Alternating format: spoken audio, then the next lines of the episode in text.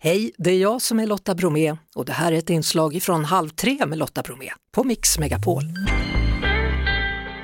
Och idag är det Ukrainas nationaldag och precis som alla andra dagar så flaggar vi med ukrainska flaggor. Det gör vi även när det inte är nationaldagen eftersom vi ligger precis bredvid parken som är döpt efter Ukraina och mittemot den ryska ambassaden.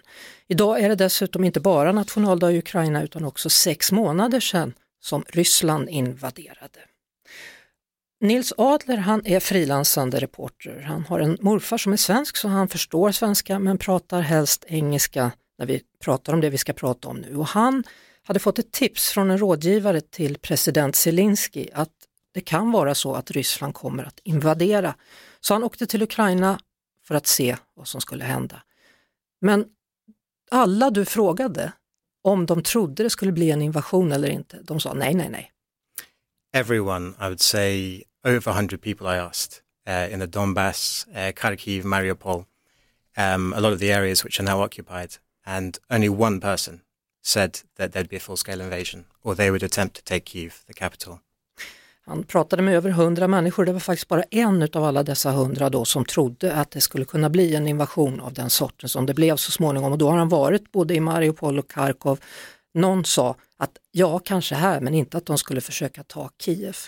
Eh, när vi pratade lite innan så pratade vi om Burska, den här staden där kroppar hittades längs gatan och den ligger egentligen inte speciellt långt ifrån Kiev. Eh, vi kanske inte riktigt, Nils, har förstått hur nära ryssarna kom huvudstaden i Ukraina. Exactly. So um, Bucha and Irpin, many of the, they're actually suburbs of Kiev. Uh, I visited after they were liberated, and um, I, I was not prepared for the sheer scale of war crimes that were committed in those areas. Um, I'd say if you could compare it to Stockholm, it would be as if Bromma, uh, Solna, those sort of areas um, had been taken and occupied. Det var först när han kom till Butja efter att man hade eh, tagit fri den staden efter att ryssarna hade varit där som han förstod omfånget, omfattningen av det som hade hänt vad gäller krigsbrott i eh, Butja. Och där låg ju alltså kroppar längs gatan och jag undrar, kan man någonsin vara förberedd på något sånt? Han gjorde en jämförelse här med att det var ett så stort område som Bromma och Solna då, som är två förorter eh, till Stockholm. Butja är en förort då till Kiev. Men, men det här med att komma in i en stad där man ser kroppar mm. ligga mer eller mindre staplade på varandra. Beskriv den känslan, går det? Nothing can really prepare you for that, um, but I did. I have seen, unfortunately, I've seen a lot of that in Ukraine. Um, I'd say what I was not prepared for was uh, the sheer scale of sexual violence that, um, particularly the women, had been subjected to uh, in those areas. Um, that was something that I was definitely not prepared for, and I think we'll find out um, in many years to come quite how bad that is. Han säger att man kan aldrig förbereda sig för en sån syn som han var med om när han kom till Butja och framförallt var han inte beredd på att det skulle vara så många kvinnor som hade blivit utsatta för sexuellt våld. Och han tror att så småningom när det här är över då kommer vi få veta ännu mer fasansfulla saker och vad som egentligen har pågått i Ukraina. Eh, du ska ju åka tillbaka dit igen. Vad är det som driver dig? Varför är det viktigt att vara där? I, I think the fact that I was there before the invasion Um, it's an emotional thing for me now as well. Um, that uh, I really never expected uh, there to be quite this, the audacity um, of Russia to invade the whole country.